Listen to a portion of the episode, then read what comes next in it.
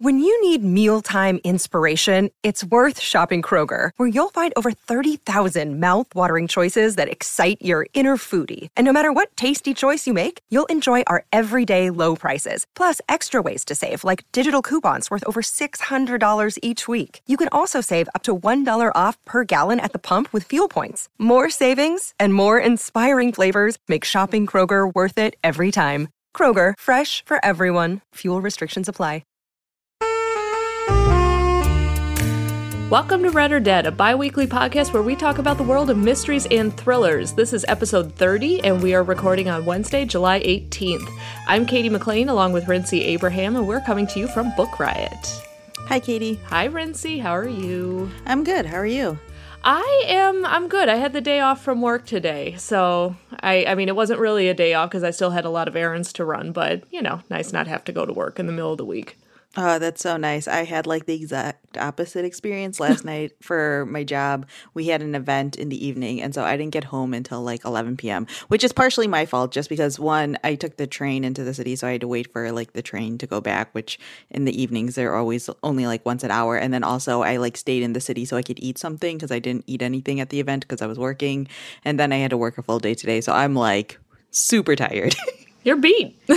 I'm very much beat, but the one pro the thing that's keeping me going is that i'm going on vacation this weekend and leave gone for a week and i'm so excited I saw that on Twitter. You're going to Montreal, right? yes Oh, I'm so jealous.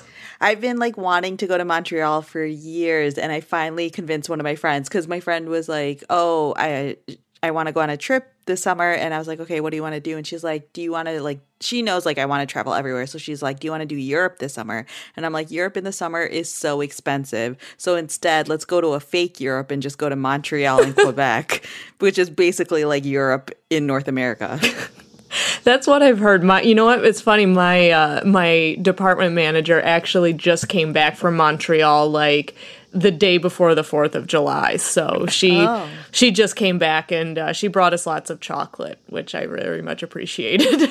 that's literally i keep telling everyone i'm like i'm gonna eat a bunch of poutine and then i'm gonna smuggle back not smuggle because it's legal but bring back a bunch of chocolate in my suitcase to eat for like the next month yeah, she uh, yeah she brought she brought chocolate back and.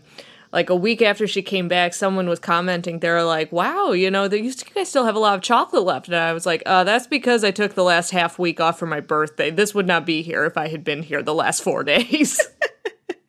I know. I'm like, I need to pack lightly so that way I can bring as much back as possible. Like, I have family that lives in Canada. They live in like uh, suburbs of Toronto, basically. Um, and so, like, every time they come into town, they like bring chocolate, and it makes me so happy. So, yeah, I'm very excited for that, and to drink a lot of Tim Hortons because I am going to do all of the stereotypical Canadian things while I'm in Canada. I'm now now I'm trying to figure out the logistics of having you bring back a ton of poutine in your in your suitcase. I feel like that's going to get really messy really quick. Hashtag worth it. I'm, I honestly though I am really excited to eat poutine just because I've had poutine here, but I feel like it's not the same. Like everyone says, especially in Montreal, like poutine is the best. So I'm excited to see like if I can tell a difference between what I've been eating here and what I get up there, which I'm sure I will. But Yeah. I'm sure everyone who, if there's any Canadians who are listening to this, they're probably like appalled by the idea that Canadian poutine and American poutine would be the same. But you'll prove me wrong soon enough. Yeah. Um, yeah, now, now I just ate dinner, but now I'm hungry for some poutine. I've had I've had it where it's got like pulled pork or like short Yeah. ribs or something. Like this is like poutine on steroids. Mm. Oh, so good. All right. Well, maybe we should just change this podcast to the food show. We talk about food so much. Oh, yeah, we talk. Have we done a culinary mi- a mystery episode? Because I feel like we should. Oh man, that's definitely one we should write down. Oh my god. Okay, we're gonna write that down. We're gonna do a culinary mystery episode, and then we have to make one of the recipes. Ooh, I love the way you think, Katie. Oh my gosh. Okay, you guys, you guys are this. This is our uh, our brainstorming in in in action right here. I mean, this is basically what we do off the like when we're not recording. This is basically how it goes. So you guys are just seeing how the sausage is made, basically. Hey, food. Um, anyway, so um, believe it or not, we don't just talk about food on this show. We do talk about mysteries and thrillers. Um, if this is your first episode, welcome. I promise we will get to the mysteries very shortly. Um, but yeah, so we talk about mysteries and thrillers and suspense and true crime and news items and authors and movie adaptations and themed reading lists and questions that people write in about um, that they want that they are curious about that they want us to uh, uh, talk about on the show. So we talk about a little bit of every of anything and everything on here. Anything goes, especially food. Um, and at the beginning of every show, we always like to extend an invitation to all of our listeners to um, write in to us with any um, suggestions that or questions or ideas for upcoming shows because we um, when we don't have awesome brainstorming sessions like the one from 30 seconds ago um, a lot of times we go from questions and ideas that you guys have have uh, contacted us about. So we really do appreciate all the feedback and ideas you guys have given us. You guys have uh, really made this show interesting for us because we ha- we learn a bunch of new things and discover a bunch of new books that we may not have picked up otherwise. Um, so we re- we we we like to keep it as dynamic as possible. So we will have our contact information at the end of the show, and um, so if you have any ideas, um, please please do let us know. Um, and then before we get into kind of the the meat of today's uh, today's episode, Rincey is going to talk to you about Shocker. Book Riot has another amazing giveaway going on. She's going to tell you all about it. Yes, so uh, for this month, uh, Book Riot is giving away $500 of the worth of the year's best YA fiction and nonfiction, which was hand selected by Kelly Jensen, who is a former young adult librarian and currently the like YA expert here. She uh, co-hosts the Hey YA podcast as and does a bunch of other like YA specific stuff for the website.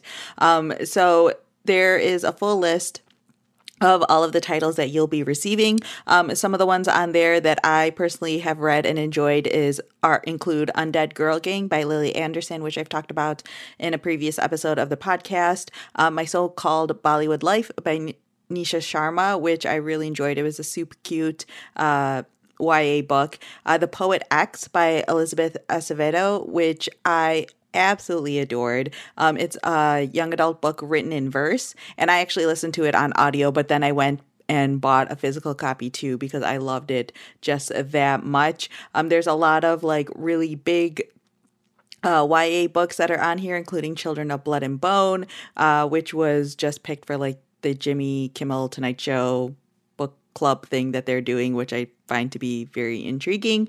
Um, also, The Astonishing Color of After by Emily X. R. Pan, which I also really loved. Um, there's a variety of stuff on here, and you guys can head to bookriot.com slash 500 YA giveaway, and that's 500 500. Uh, so it's bookriot.com slash 500 YA giveaway to enter. You have until July 31st to enter. So if you have not entered already, you definitely should. Even if you aren't interested in all of those books, um, they're all pretty great young adult options. So, like, you can read them, try the ones you are interested in and maybe try some ones that you wouldn't necessarily be interested in and see if it, they surprise you. Um, you can give them away to the people in your life. Um, if you like end up not wanting them or if there's some on there that are you already own or anything like that but you definitely should not sleep on this giveaway because where else will you get the chance to win $500 worth of the best young adult books that have come out so far this year? Um, so again, that's book, bookriot.com slash 500 YA giveaway. I, I I can't remember if I've mentioned this before. I can only imagine how much fun that list must have been to put together. I know. I feel like it's one of those things where it's like I it's basically like you get a shopping spree like they're like here's $500 what would you go buy? And I feel like I would end up with like $510 worth of stuff or something like ridiculous and be like which one would I cut? so like that would be the situation I would be in. oh my gosh. That's so cool. Um so uh, this this uh, the last couple of weeks have been a little slow in terms of news items. We uh, we have one link th- uh, that we will be posting in the show notes. It's an in depth uh, it's an in depth article about Megan Abbott, who is just at the forefront of everything going on in terms of uh, in terms of. M- mystery novels in terms of adaptations. Like she is the she is the author to talk to to talk to about all of this. So uh, the article comes from crime reads and it's a really interesting look at her newest book um, Give Me Your Hand, which we will be talking about later this episode, um, and some of her earlier works, and how it, how she looks at her how she creates these complex characters. She talks about how she's interested in insular subcultures and how she, she said that's kind of her weird specialty. Which, if you have read any of her books before, that is, I think that's the perfect description. Uh, for for some of the overall themes she talks about, like these kind of sheltered communities that they have all of these kind of unspoken rules about how to uh, about how to interact and how to be a person and all of these secrets and betrayals and things that go on within this the, these tiny little uh, sheltered subcultures. And so it's a really interesting read. We'll have like i said we'll have a link in the show notes and um and we, like I said, we've I mean, we've been talking about Megan Abbott for a while the last last couple of months. So um, I I doubt this will be the last time that we. Uh, this will, I doubt this will be the last time that you'll hear us talk about Megan Abbott. Um, and it's it's not and then in addition to that it's not an actual news item but i just wanted to say that i that i have seen the first two episodes of sharp objects on hbo and it is amazing. I don't know if any of you guys have started watching it, but if you have access to HBO, I highly recommend you start watching it because it is gritty and tense and I read a review that described it as uh, True Detective, but with women. And that's really what it feels like. And it just has the feel of the book. And it's, oh, I love it. It's so cool. So, fun story about sharp objects. Um, I was at work this week and like obviously they all know that I read a lot of books and so my coworker was like, "Hey, have you read Sharp Objects?" and I was like, "Yeah, I really loved it." All this stuff and she's like, "Okay, I started watching the show on HBO. Do you have you started or are you watching it?" And I was basically like, "I'm not watching it and it's only because I don't have an HBO Go account and she's like i need someone to talk to about this so here's my hbo go information. Please watch the show. But i haven't watched it yet because like like i said last night i was working so i didn't have time to watch it. And obviously right now i'm recording. Uh, but i have it on my list of like i need to watch the show. And like my coworker's been like i need you to watch it so i can talk to you about the show. So i'm very excited to have an hbo go account information so i can watch it. Yeah my um a, fr- a friend of mine was texting a bunch of us and she was like yeah she's like i'm watching hbo right now. And she she was a little uh she was not entirely forthcoming with with the, the details of how she got access to an hbo go account because i know she doesn't have one. Um but she but she uh, was she told us that she started watching it and she and she loves it. And she's she's read Sharp Objects she loves Gillian Flynn. Um, but yeah so far the consensus that I've heard from everyone who has watched it is that they're like okay this this it feels really on point. Um, you just feel like you're in that just that hot claustrophobic midwestern town where everyone bakes casseroles for funerals and stuff like that yeah, that's one of the things I'm I've heard nothing but amazing things about it. And just for the record, HBO said themselves that they don't care if you use other people's accounts. So, you know, you're not doing anything wrong. Okay. There you go. Share share account information, be generous, let people watch sharp objects. Oh.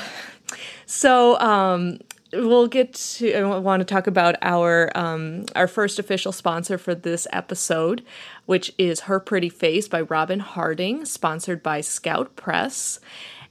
And the book, uh, it's a domestic, a chilling domestic drama featuring uh, a stay at home mom, Frances Mac- Metcalf, who is struggling to stay afloat. Her troubled son is her full time job, and she thought the day that he got accepted into the elite Forrester Academy would be the day she started living her life. Overweight, insecure, and lonely, she is desperate to fit into Forrester's world.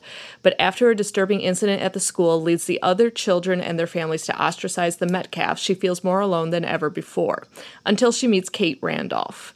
Kate is everything Frances is not beautiful, wealthy, powerful, and confident. And for some reason, she's not interested in being friends with any of the other Forrester moms, only Frances. As the two bond over their disdain of the Forrester snobs and the fierce love they have for their sons, a startling secret threatens to tear them apart.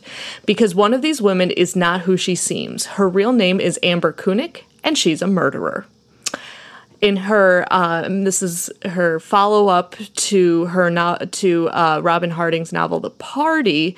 Um, she spins a web of lies, deceit, and betrayal, asking the question: Can people ever change? And even if they can, is it possible to forgive the past? So again, that is Her Pretty Face by Robin Harding. Um, they're sponsored by Scout Press, and we thank them very much for uh, sponsoring this episode. Okay, I'm about to be really honest with you guys. I did not read the ad copy. I just before we started recording this episode, so I'm like listening along as you're telling me that. I did not expect that twist of like and like I actually made a face. Like it's too bad we're not doing like video podcasts cuz I like made a face when you said that and I was like, "Whoa, I was not prepared." Well, that was my reaction when I was scanning the ad copy before we before we started recording. It's like her her real name is Amber and she's a murderer, and I'm like, well, that escalated quickly. yeah. Holy cow! Yeah, so that's a book I'm gonna have on my radar now. so yeah, that that that's a that's a descriptor that kind of grabs you by the throat. yeah, which is something that we like here. Well, I mean, you know, books that do that, not yeah. Anyways. Once again, I have to remind everyone do not try that at home. All right. So, on that note, let's move on to the main sort of discussion we're going to have in this episode. And I'm very excited for this. Um, basically, it's something we've been talking about and sort of teasing for a couple of months now, but we both decided uh, that we wanted to read these two sort of presidential i'm doing air quotes around the word presidential uh, related mysteries. And so the two that we've talked about in the past, so if you've heard us or heard episodes of this podcast before, you've heard us talk about it. The first one is The President is Missing by Bill Clinton and James Patterson. And then the second one is Hope Never Dies by Andrew Shaffer. Uh, these are two very, very different mystery books, but we thought it would just be fun to read them and to talk about them since they are both mysteries uh, that, you know, are by slash about presidents and have these sort of like famous names uh, attached to them. I hope It Never Dies, in case you aren't aware, is stars President uh, Obama and Vice President Biden. And it's basically like a buddy cop situation happening in that one. And obviously, it's you know, like fan fiction. Um, but uh, then the Bill Clinton and James Patterson one, like when we found out Bill Clinton and James Patterson were writing a book together, I think everyone sort of did the Scooby Doo, huh thing, and also was just like very intrigued. Like it's so funny because I posted about reading The President is Missing by Bill Clinton and James Patterson on my Instagram.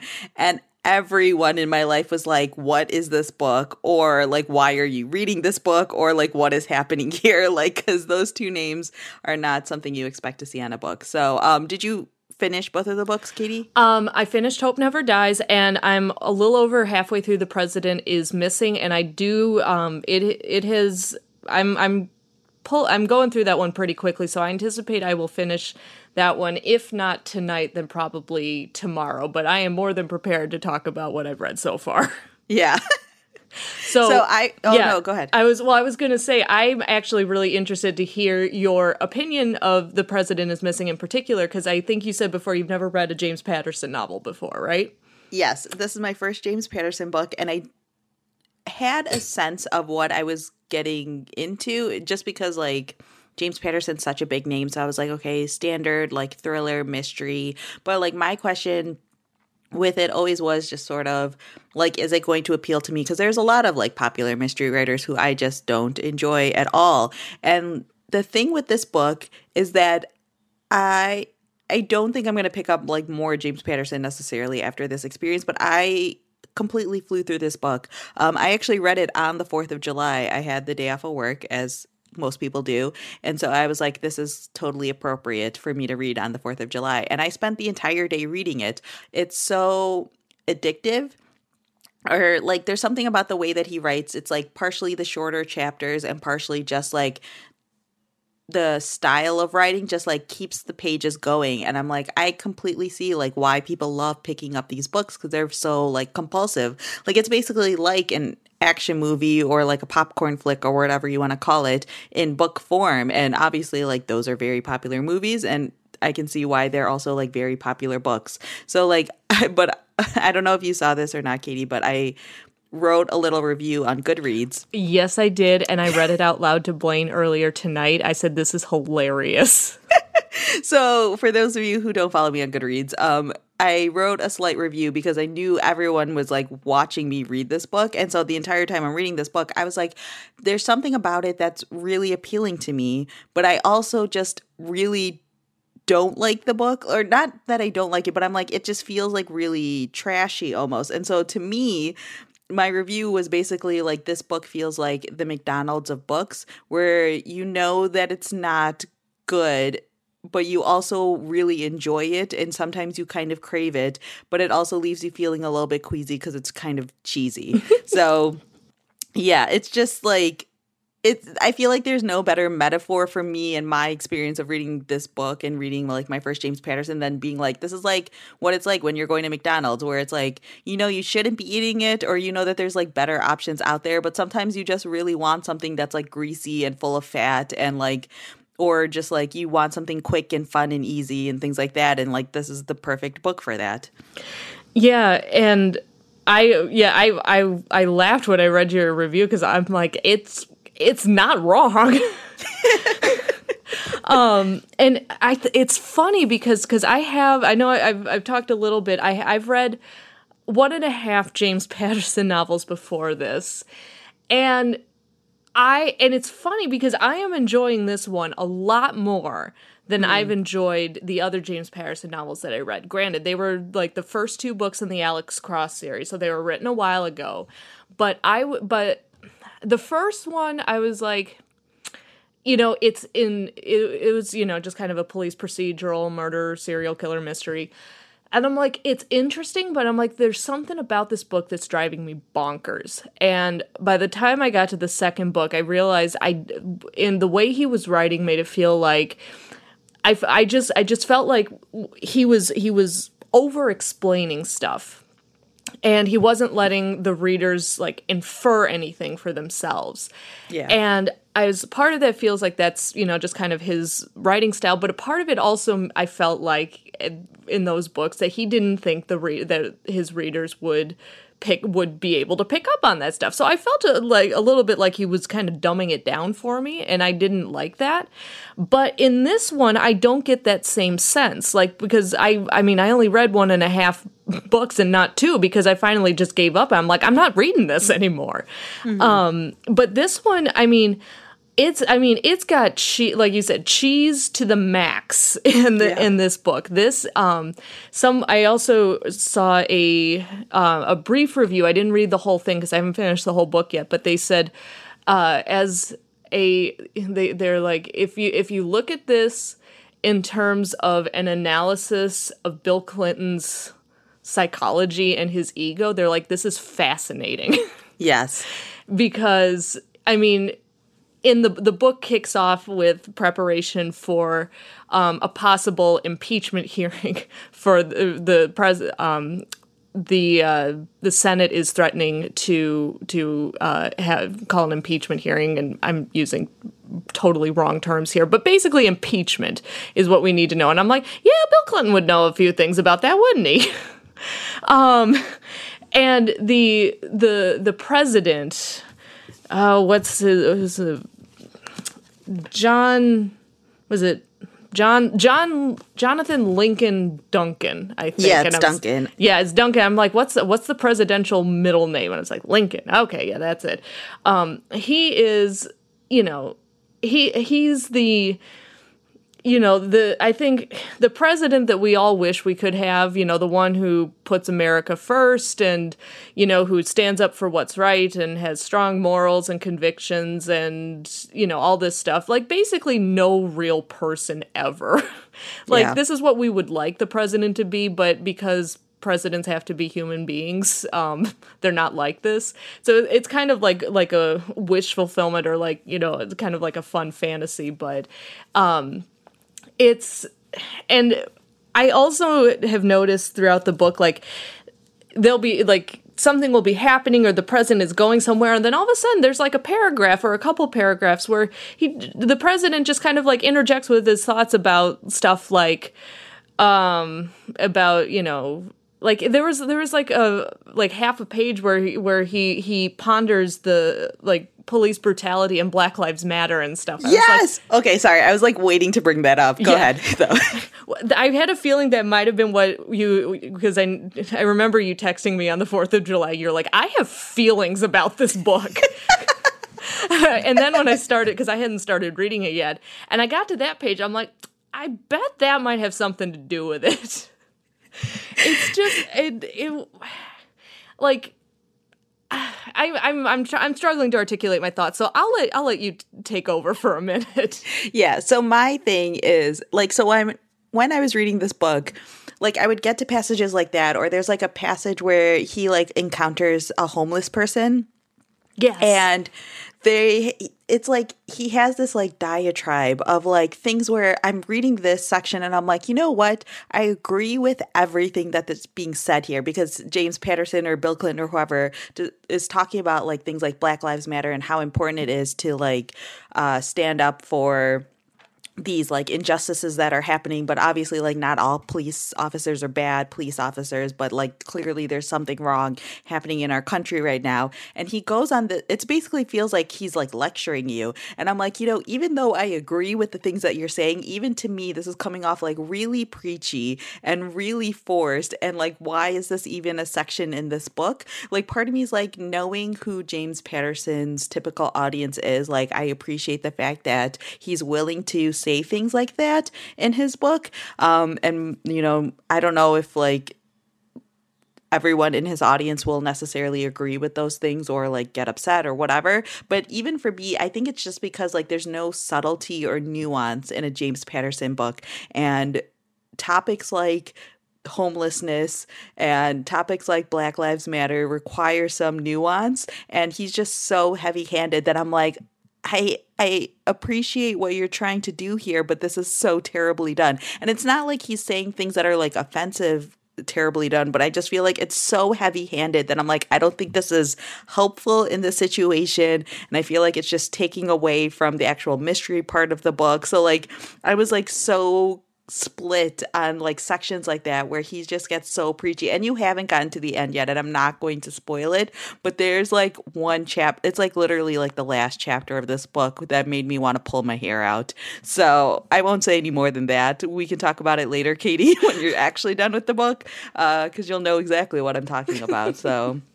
Yeah it's like stuff like that and that's what I meant by like this book made me queasy because of all the cheese. It's like stuff like that where he gets really, really preachy. And that's even coming from someone who like agrees with the point of views that he's talking about. I'm like, oh man, this is like so cringy.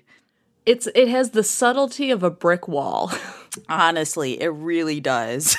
Yeah, and and I I know that that and it's with thrillers especially, I know that the, a lot of thrillers are very like in the moment kind of a lot of times ripped from the headlines. They're very you know it's very reflective of things going on in the moment. Like john grisham has written or is writing i don't remember which one it is but one of his novels is about student loan debt. Like Yeah.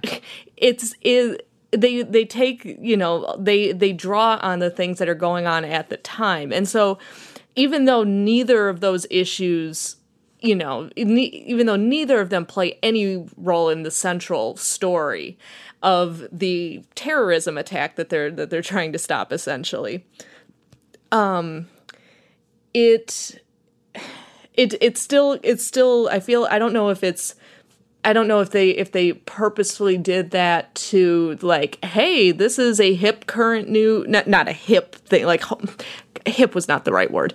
Um but this this is you know these are these are topics these are hot button topics of the time of of our time right now. And I don't know if they were put in for that purpose or what you know what exactly the purpose was for including those passages in there. Because um, like i said they don't contribute to the the story. So it has nothing to do with actually pushing the actual story along. In fact it kind of stops it temporarily. Yes. Um, and I, I just in general, I have a problem with characters who are like walking f- from somewhere or they're, they're, like they're traveling somewhere and then they have like all of these deep well-formed thoughts about just random stuff and i'm like that's not what happens and i know yeah. you've got to fill time while the while the character you know is getting from one place to another but i'm just like people don't think like that they don't yeah. have these well-formed paragraphs flitting around in their head or at least i don't and maybe i'm missing out on something but yeah, I don't know. It's just it, yeah, I was like stuff like that was like where I was experiencing like art is that typical of a James Patterson book? Like I don't know how political or not his books are and I don't know like how preachy he can get, but I can definitely tell it's like because he's so heavy handed at times that it's like I feel like the topics aren't done justice the way that he might want them to. But I could be completely wrong. It could be that like because people are used to a certain style of writing, if James Patterson maybe approaches a topic a certain way that they might have a different thought about it than they might have before. I don't know. But there are parts like when you were talking about your experiences with previous James Patterson books and you talk about how he gets really like over explainy. Mm-hmm. I think you just haven't gotten to a certain part of the book yet because there's like a part where he goes into very long and deep details about like how the internet works. Oh no no no! I just finished that part. Okay, um, I think literally like 15 minutes before I logged on to record this episode. I was like, I understand like not everyone knows like what IP addresses are, but like I also don't know if you need to explain explain to everyone what IP addresses are and how they work. Yeah, yeah, that's that's one thing that I think can go either way because I mean I grew up on Michael Crichton novels and I mean he but he's explaining stuff that no layperson is going to uh, is going to understand. So like the tone kind of captures that that uh, captures what I remember from reading Michael Crichton novels as, as a middle schooler. But yeah, some of this stuff I was like, all right, I don't know that we need to spend that much time on this particular concept. Yes. Let, us move it along, shall we? Um, but and I know um, in my my last thought before we move on to to our Obama Biden buddy mystery is I you know I I haven't read interviews that uh, Patterson and Clinton have given about the writing process, so I don't know what. I'm sure they've been asked who wrote what, or how did you collaborate, or how much is James Patterson or Bill Clinton, I'm sure they have an answer that they're giving. I want to know the real answer. Because I have a feeling that whatever answer they've given to the press is not actually how the book was written. Um, and I just I want to know the real. I want to know. I, I, I just want to know who really wrote like what sections or who really did the bulk of the bulk of the writing. So, yeah. and I would be I would like pay some good money for that. I mean, good money in terms of like what I actually have is not very much for compared to James Patterson and Bill Clinton, so that probably means nothing.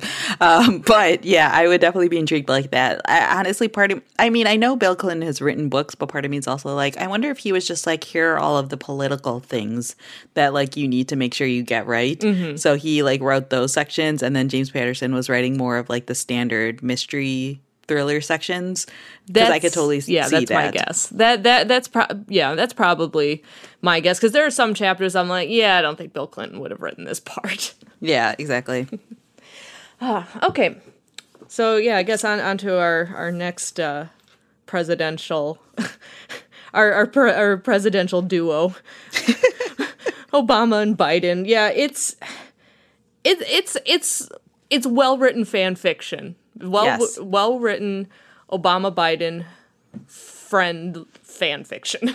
Yeah, it's very much a bromance. Uh, it, it, I was I can just like start with like my impressions of the yeah, book. I will it. admit from the beginning, like I at the beginning I was having a little bit of a hard time with it because every time like the way that he writes Obama and Biden, like Biden feels a little bit more like real life Biden to me. Obama feels like not what Obama feels like in real life.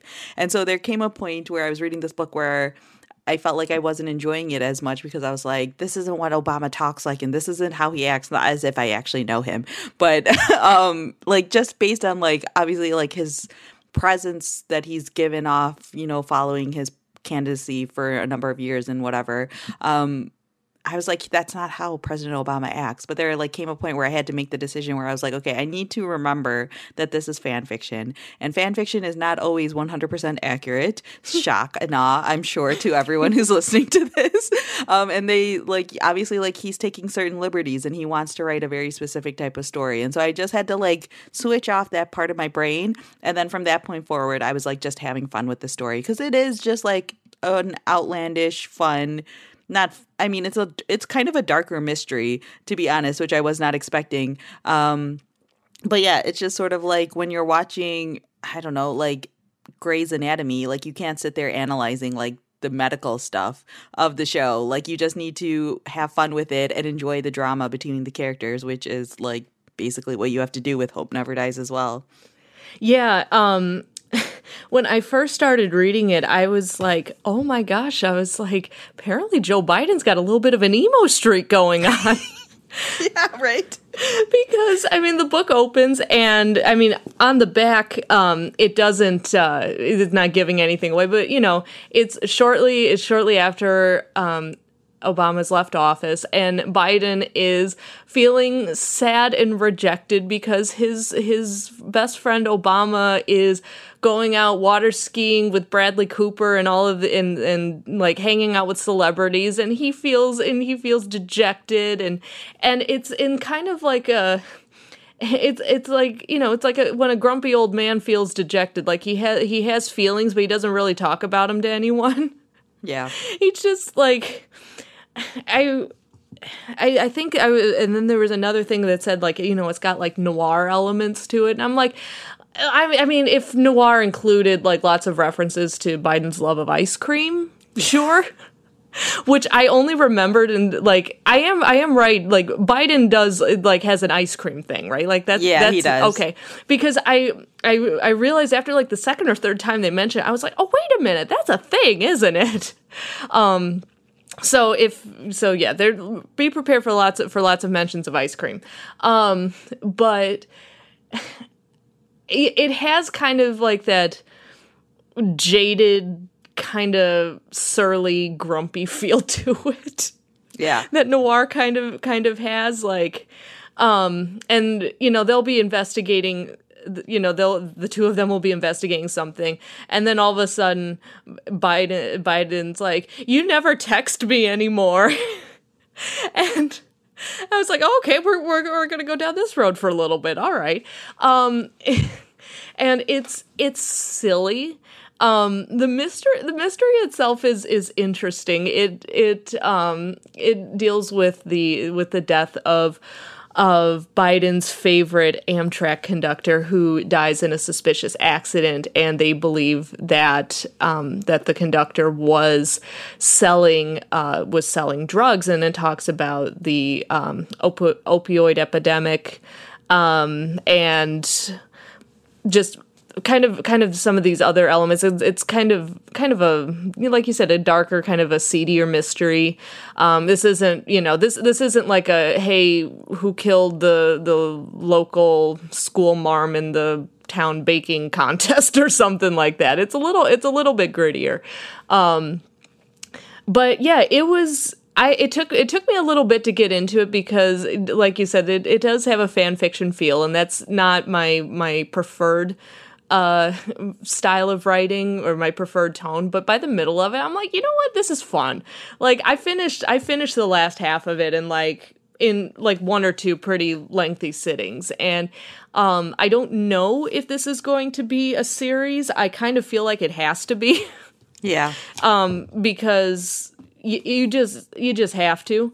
Um, so I don't know if we'll be getting any more of these, but I mean, for what it is, it's fun. And also, th- this cover is just, I mean, we've talked about the cover, we've described the cover. I hope all of you guys have seen the cover. This is going to draw in so many people. Yeah. We, um, my, I, my coworker suggested this book as a purchase at our library, and the our um, the librarian who purchases books for for the library um you know she handles all of the incoming uh the incoming forms so we send a message to her at the bottom of the form that just said just look at the cover. And we send a link to the amazon page and she emailed us back and she's like oh my gosh that's amazing. Thank you so much. I'm ordering this immediately. Yeah, I mean, honestly, like this is a book where it's. I feel like if you're in the mood for a very specific type of mystery, where if you just want something like super fun, super like turn your brain off and just have like a crazy time sort of thing, this is this is such a fun mystery to read and like it's well written in terms of like the mystery itself. It'll keep you hooked. Like I didn't really see what hap like the who done it part of it. Like I didn't see any of the ending coming and things like that. And it is kind of nice to just like remember all of the random Obama Biden memes and see how they're like referenced throughout. Like I think the more that you followed the internet side of like Obama and Biden's bromance, uh, the more that you'll enjoy the mystery because he does make a lot of references to like things that have happened. Um, like just on the internet or things that have been referenced over the years and stuff like that. So yeah, I mean, I thought it. Yeah, again, it's just like fun and like. I think that these are like these these two mysteries that we've talked about are so like very different. Um, but I think that both of them are really fun, like turn your brain off almost sort of summertime beach reading books. So I don't think like I I've been telling everyone I was like if they intrigue you like just get them from the library because there's no you're not to like be out the $20 or whatever it is um and you'll still have a fun time. Yep, I to- I totally totally agree with that. Um, and yeah, just kind of realizing that a lot of my reading over the last couple of weeks has been very much like turn your brain off kind of thing. Even my movie watching, like we just went to see the new Jurassic World movie, Ooh. and that that was another to kind of like just turn your brain off. You're gonna you're gonna get a fun dinosaur movie. yeah, I mean honestly, that's sometimes it's just what you need, and there's nothing wrong with that at all. Nope, not at all. All right. So that was fun. Um, so before we move on, I have our second sponsor for this video, and that is The Con Artist by uh, Fred Van Lente. Uh, and this was published by Quirk Books. And so this is pretty appropriate to have this as a sponsor right now as we are heading into San Diego Comic Con weekend, I think it is. I don't remember how long Comic Con is anymore. Um, so this book follows comic book artist Mike Masson, who arrives at San Diego Comic Con expecting just another con and maybe a chance to reunite with his ex-wife. But when his rival is murdered, he becomes the prime suspect. To clear his name, Mike will have to navigate to every corner of the con, from intrusive fans and obsessive collectors to, to the world's slowest chase scene down the aisles of a Hall H. In the process, he unravels a dark secret behind one of the industry's industry's most legendary creators. With 10 illustrations and an unconventional setting, The Con Artist is perfect for comic fans and mystery lovers alike. Um, so, Fred Fred Van Lente um, is the number one New York Times bestselling writer of comics like The Amazing Spider Man, Dead Deadpool versus the Punisher and Archer and Armstrong. So if you read comics, his name might sound familiar to you. Um, the illustrations that come in the book are from Alex Segura, who is the acclaimed author of Blackout and had um or I'm sorry, I totally misread that. He actually blurbed the book. Um and he said that this is a fast-paced, impossible to put down novel. Um the illustrations come from Tom Fowler, um, who is a comics veteran, and apparently the illustrations in the book include uh, clues for the mystery itself. So while you're reading along, you can follow along with that. Um, so if you are a fan of like comics and comic cons and things like that, as you and you also enjoy mysteries, then you can pick up The Con Artist by Fred Van Lente. And another interesting thing about that, uh, they're published by Quirk Books, who also published Hope Never Dies. I know. They sent me both of these books because I asked for Hope Never Dies, and they're like, "Hey, you might like this one as well." Yeah, I um I got on their mailing list. I when I asked them, I said, "Hi, can I have a physical copy of Hope Never Never Dies? Also, I like a lot of your books. Can you please put me on your mailing list?" and, and she was like, "Sure. We lo- we love adding librarians to our mailing list." I'm like, "Oh, good." um, yeah, if if you are not familiar with Quirk books in general, they publish really fun, geeky mystery, fantasy, horror, pop culture type of stuff. They've they've got a really interesting um, they've got a really interesting backlist. So I do recommend that you guys look into Quirk books. They're fun. Um, yeah, I like. Oh, sorry. No, no, no. Go go right for it. I was about to jump just, to the next section. Oh yeah, I was just gonna say really quickly. Uh, you may have, or you, in terms of like our listeners, um, may have seen like the book Horrorstör, which was really popular when it came out a couple of years ago now. Uh, which looks like an IKEA catalog, and it's a horror story that takes place in basically an IKEA. So yeah, if mm-hmm. you have seen that one, it's they publish that one, and so they do sort of like similarly these like really fun sort of quirky, geeky mysteries. And uh, oh, and they also did Miss Peregrine, Miss Peregrine's Home for Peculiar Children. That's right. I forgot about that. Yeah. So Quirk books, they're awesome. Um, okay, so uh, so I've got the new releases for this week. Um, the first one, I have a I have an arc of this sitting on my shelf, and gosh darn it, I'm going to get around to reading this soon because this one sounds totally up my alley. It's called Baby Teeth by Zoje Stage, and that uh, is actually already out. Came out on the 17th. It is a battle of wills between mother and daughter that reveals the frailty and falsehood of familial bonds in this tense novel of psychological suspense. Afflicted with a chronic debilitating condition, Suzette Jensen knew having children would wreak havoc on her already fragile body. Nevertheless, she brought Hannah into the world, pleased and proud to start a family with her husband Alex. Estranged from her own mother, Suzette is determined to raise her beautiful daughter with the love, care, and support she was denied. But Hannah proves to be a difficult child. Now seven years old, she has yet to utter a word despite being able to read and write. Defiant and antisocial, she refuses to behave in kindergarten classes, forcing Suzette to homeschool her. Resentful of her mother's rules and attentions, Hannah lashes out in anger, becoming more aggressive every day. The only time Hannah is truly happy is when she's with her father. To Alex, she's willful and precocious, but otherwise the perfect little girl doing what she's told. Suzette knows her clever and manipulative daughter doesn't love her. She can see the hatred and jealousy in her eyes, and as Hannah's subtle acts of cruelty threaten to tear her and Alex apart, Suzette fears her very life may be in grave danger. I love books with sociopathic little children. um, and this, I have heard nothing but rave reviews about this book. It is supposed to be super creepy if you like domestic psychological suspend, if you also enjoy stories about sociopathic little children, this you will definitely need to pick this book up. And again, that is Baby Teeth by Zoje Stage. I saw an Entertainment Weekly blurb about this book, and I don't know if you saw this one, Mm-mm. but they described it as like obviously take it with a grain of salt because like it's a blurb like comparing it to other books but they said it's like we need to talk about kevin meets gone girl with a dash of the omen. And i was like holy cow what a combination. Oh man. That is oh my gosh. That that that was that entire description was just like written up and packaged specifically for me Oh my goodness. So, the next book we have already talked about, I've already mentioned earlier uh, in this episode, is Give Me Your Hand by Megan Abbott. Um, that book is finally out. It came out yesterday or on the 17th, so you can pick up a copy if you not if you have not already done so. And uh, this is um, in the insular subculture that she looks at here is uh, the kind of the world of science and STEM fields and women in science. Uh, Kit Owens harbored only modest ambitions for herself when the mysterious Diane Fleming appeared in her high school chemistry class. But Diane's academic brilliance lit a fire in Kit, and the two developed an unlikely friendship until Diane shared a secret that changed everything between them.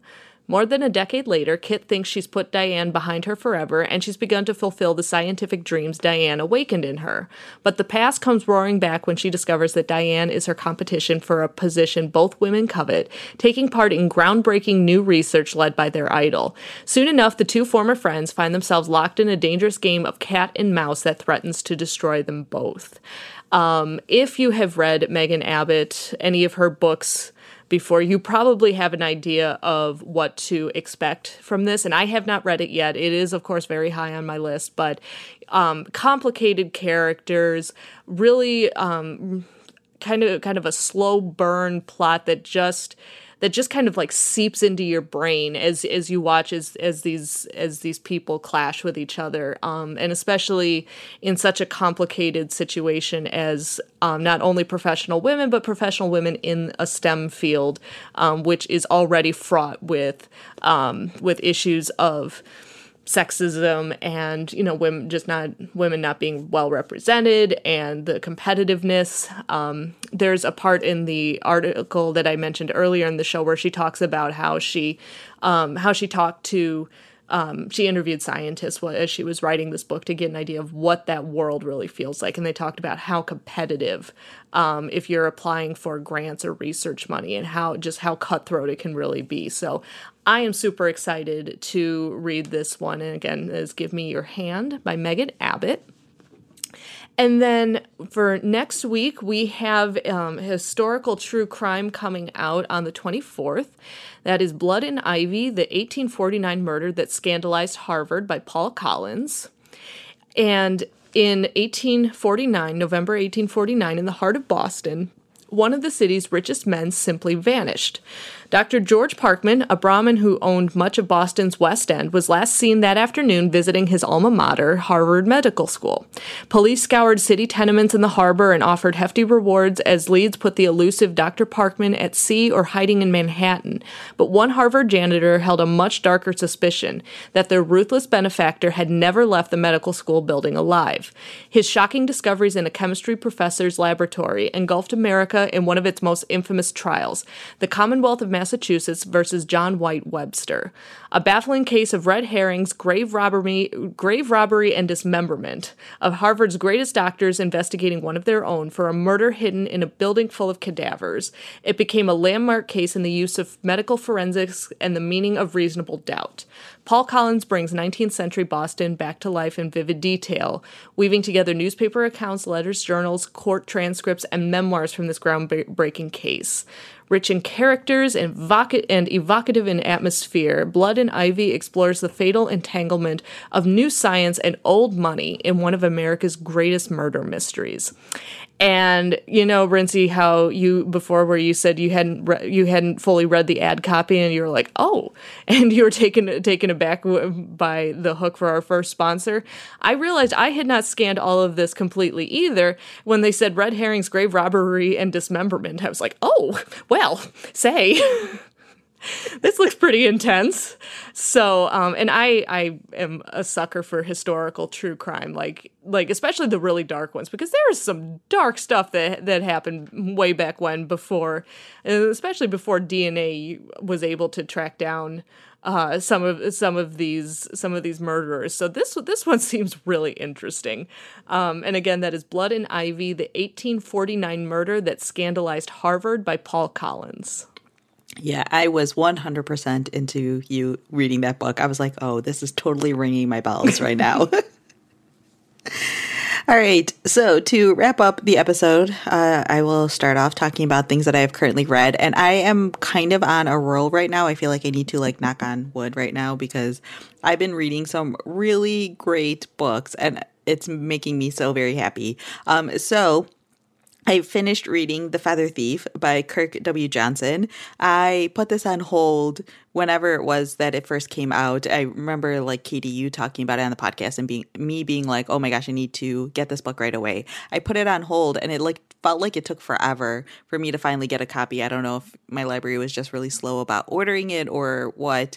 Um, but as soon as I got it, I like literally dropped everything and started reading it. And it's so good. Um, so if you aren't aware, this is a nonfiction book and it's basically about this guy who robs a natural history museum in England. He steals the birds. Uh, he steals a hand, like a specific set of birds because these the feathers of these birds are very valuable for people who are like fly fishing enthusiasts, I suppose is what you would call them. Um, so there are, if you aren't aware, uh, there are people out there who are really obsessed with like the tying and making of like the flies that you use in fly fishing. They don't necessarily like actually go fly fishing. They just really enjoy sort of the aspect of like making the flies and there are very specific types of like feathers and decorations, I suppose you could call them, uh, that you can add to the flies. And so there are these specific birds that have like really beautiful feathers that were known during Victorian times.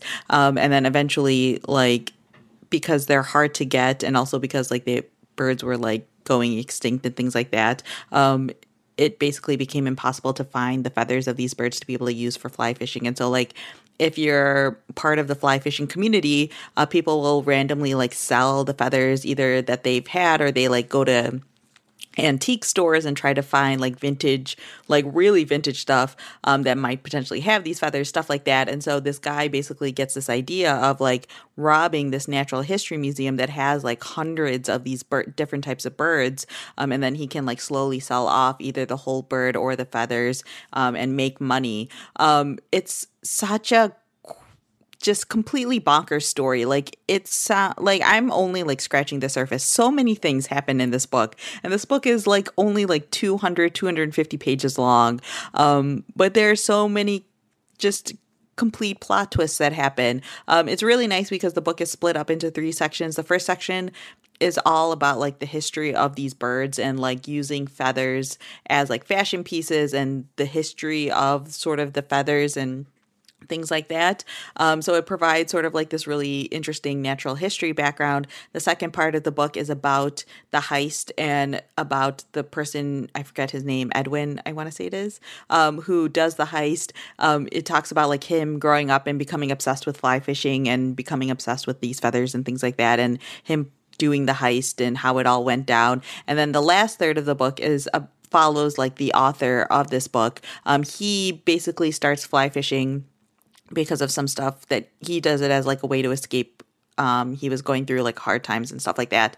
Um, so he hears the story of this guy who did this heist, and so he starts looking into it, and he realizes that there's still so much of the case was left unsolved um, just because it was like this small town in England. And so they didn't really have the resources to put as much like manpower behind it um, to recover all of the birds and pelts that were stolen. Um, so he starts to become like really obsessed with this case and tries to figure out what exactly happened.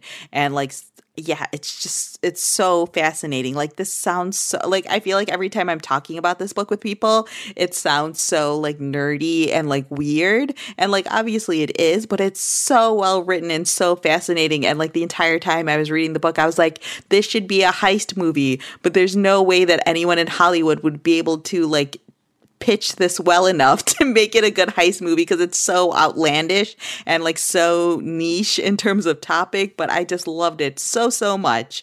Um, so again that's the feather thief by kirk w. Johnson. If you like true crime if you like heist stories pick this book up. It's so good and so wonderful and so much fun I am so happy you like that book as much as I did. I know part of me was slightly concerned when I first started reading it because so many people at Book Riot have been talking about it. I feel like, um, and then when I first started it, it was like in the natural history part, and I'm like, yeah, this is interesting, but you know, I'm not like loving it. And then I got to like the actual heist part, and I was like, oh my gosh, I can't put this book down. I like legitimately finished it in like two two days. Yeah. I mean, it's not very long, but I like flew through that book. Yeah, it's I I love this book so much, and I I was so excited. I got to write about it for the best books of the year so far in our Book Riot article. Um, so yeah, I mean that's that is how much I loved this book. You know, I love dark, disturbing, and all this stuff. And the best book that I've read so far is about the theft of dead birds. I mean, that's a little disturbing if you certain angles. So, um, all right. So the second book that I wanted to mention really quickly is kind of true crimey. It's a nonfiction, like journalistic sort of book. And it's called Bad Blood uh, by John Carreyrou. Um, and the subtitle to this book is Secrets and Lies in a Silicon Valley Startup. And so this is a new, relatively new release. It came out earlier this year, and it follows the saga behind Elizabeth Holmes and her company called Theranos. Which side note, I keep wanting to say Thanos, and I'm like, no, it's not the villain from Avengers. that they're talking about in this book. Anyways, um, so if you haven't heard, Elizabeth Holmes was sort of this tech wonderkin almost. Um, she was a Stanford dropout and she decides to start a company where she wants to make it like less intrusive to take like blood samples and also to be able to test for things at home. And like she wanted to create like this tech device where like it would take like a tiny drop of blood and be able to test for a bunch of different things. And then if there was anything sort of like out of whack with your blood if any of like you know your potassium's too high your cholesterol's off the charts something along those lines it would notify your doctor. And so they can make whatever adjustments are needed and this would be like supposed to be really good for people who are currently on medication that if like maybe they start a new medication the doctors can immediately see sort of what was happening to them and make adjustments as needed and things like that. And it's supposed it was supposed to be this like really revolutionary thing. Um she raised so much money for it. It took like I think she, I don't remember the exact year she started the company. Um, it was in like 20 10, I want to say, uh, or right around that time.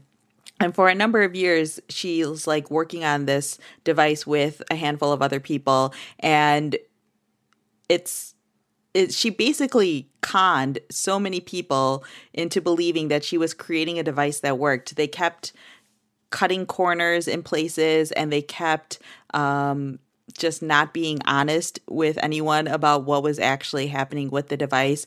But it's partially like uh sh- it, like when you're reading the story it's just so unbelievable the things that happen. Basically like spoiler alert um sh- they end up getting like over a billion dollar valuation but it turns out that all of it is a fraud because they haven't been reporting to the FDA properly, the, all of the testing and like whatever scientific things that have been going on with it. They've been like either cutting corners or somehow lying or like not showing full results for things and all of this different stuff with their devices or they're using other companies' devices as like partial testing so that way their results don't seem as out of whack and it's just the most just unbelievable story. Like the delusion that these people have about their device and their company is off the charts. Like Elizabeth Holmes and the other people who were in charge of the company are just completely like anytime anyone would bring up any problems that they were having either with the device or just in general with the company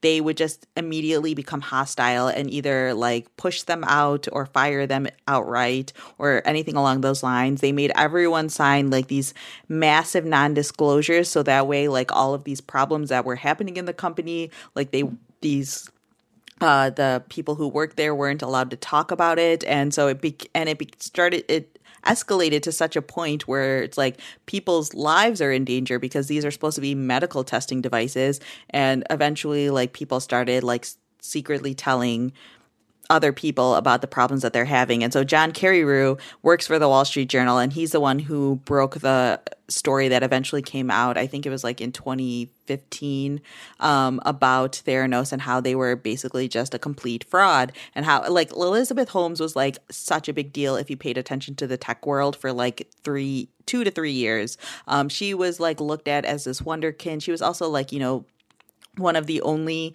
female CEOs in Silicon Valley, so people held her up on a pedestal for that reason. Um, everyone in this who talked to Jerry, Car- sorry, John Carreyrou uh, for this book talks about like how like mesmerizing she is. Like she's this beautiful blonde woman with piercing blue eyes and everyone talked about how like when she talked at you or talked to you, she like stared at you with this intensity and she would talk in a way that like you would get completely swept up in everything that she was saying. Um she had like huge names as a part of like the board of Theranos. Like Henry Kissinger was on her board, which I was like, wait, what? like how does that even happen?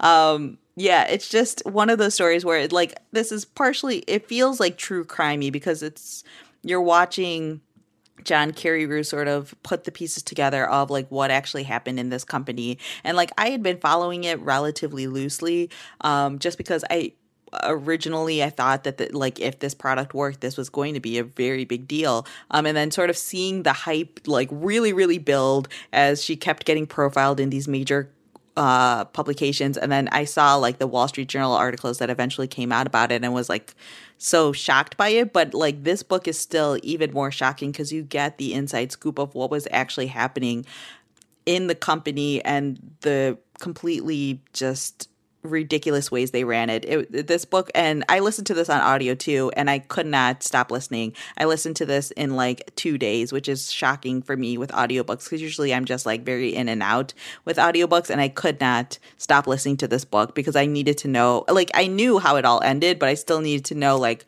how this all just happened. It's great. It's so I can't I couldn't I couldn't believe it. I was like Silicon Valley such a like weird place to me in general in terms of like how much value they give to certain things uh, prior to them actually performing properly uh, but this was just above and beyond anything else i've seen before. Well i'm adding that one to my list. You sold me on that one. I sold you on feather thief. You sold me on bad blood. Yeah honestly and if you have the chance to do it on audio i highly recommend it uh, but i've heard that like in print it's just as um, addicting. So yeah again that's bad blood by john carreyrou and then really quickly, um, I started reading "Give Me Your Hand" by Megan Abbott. I got an arc of this, uh, digital arc of this, a while ago, and I like didn't realize how soon it was coming out. And so after I'd finished Bad Blood, um, I didn't know what I wanted to read next, and I was feeling sort of that like book hangover because like Bad Blood was so intense. Um, and then I saw someone post about Give Me Your Hand, and I was like, oh, that comes out this week. And then I went, oh, I have it. And so I started it, and I'm about a third of the way through, and I'm really, really enjoying it. So, yes, that is what I'm currently reading. Yeah, I, um, for the stuff that I've been reading, a lot of this is stuff that I've finished up that I've mentioned on previous shows, so I can go through that really quickly. Um, I finished Shiny Broken Pieces by Sona Charaipotra and Dhonielle Clayton, which I talked about in the last episode. It's the sequel to Tiny Pretty, Thi- Tiny Pretty Things. Uh, Black Swan meets Pretty Little Liars. It's excellent. The second book is just as good, if not better, than the first one because the characters change and develop and grow, and I, I loved it to pieces. So good. Um, I finally I, I, finished "I'll Be Gone in the Dark" by Michelle McNamara, which I started um, I think last month, and then uh, had to put it to the side because other things that I needed to read kind of got in the way. Um, but I did finish it and what I, I highly I mean it the it the hype is real. The that book is amazing and it's creepy and intense and it's so it's so sad that she didn't get to see her hard work pay off. Um, and what I did with the book was as soon as I finished reading it, I pulled up, I did a Google search for the um, for the Golden State Killer since he was captured a few months ago, um, and read a bunch of the the news articles about his capture. And um, there isn't a ton of information out, but um, it's it was so interesting to kind of have that as like an unofficial epilogue, um, and to see you know kind of what you know the things that they had been researching while she was writing the book and the the the ways they were trying to hone in on the on the the killer and to see the ways that they got it right and ways in which their profile may have may have not have been entirely accurate. But um, so I, I do recommend that if you haven't read the book read it and then and then read the news articles. Um, and so I'll Be Gone in the Dark, Michelle McNamara. And then I finished Meg uh, by Steve Alten, which is the book based on the movie that is coming out next month about the giant megalodon that goes all jaws on everyone. And it is just as mindless and silly as I mentioned before, and it was everything that I needed in a book. I loved it. I loved it to pieces. It was so outlandish and ridiculous and over the top. And I, oh my gosh, I don't know why I needed that so badly, but I did. And I am so happy that I got to listen to that. Um, so if you're looking for kind of uh, and i mean this in the best way possible if you're looking for just kind of like a big dumb monster story meg by steve alten oh my gosh so good. Um, and then in terms of what I'm going to be starting, um, I've got a few different options, but one of them that I just recently um, got an arc for is this new book that's coming out called hashtag fashion victim by amina akhtar that is gosh we've i've seen it as was it devil wears prada meets heathers i've seen devil wears prada meets american psycho. Um, it's supposed to be kind of like a dark tongue in cheek look at the world of the fashion industry. And it i've i have a feeling that this this is going to hit this is this is going to ring a lot of my bells. Um so i will hopefully be picking that up soon again. That is hashtag hashtag is in the title the the actual symbol hashtag fashion victim by amina akhtar yeah, I got an arc of that one too. I'm very excited to read it. Like I saw the pitch of Devil Wears Prada meets American Psycho, and I was like, yes, sign me up. Give me it immediately. Yep. All right. So that's our show. Thanks so much to everyone for listening. For show notes, you can head over to bookriot.com slash listen. Head over to the Read or Dead page. There will be links to all of the books that we talked about in this episode, as well as the news article that we mentioned at the top, um, as well as links to our sponsors and to the Book Riot YA giveaway. So make sure you guys are entering that as well. Um, if you enjoyed the podcast, please leave us a review on Apple Podcasts. It helps us out a whole lot um, if you leave reviews for us, and it'll help booster our visibility on Apple Podcasts so that way other people can discover us. If you want to send us an email, you can give us uh, suggestions for future episodes, or if you just want to talk to us about various mysteries and thrillers, people have done that as well. You can email us at readordead at bookriot.com. Otherwise, you can find me on Twitter and Instagram. I am at Rincey A. And I am on Twitter at KT underscore library lady. We will talk to you guys again next time. Bye. Bye.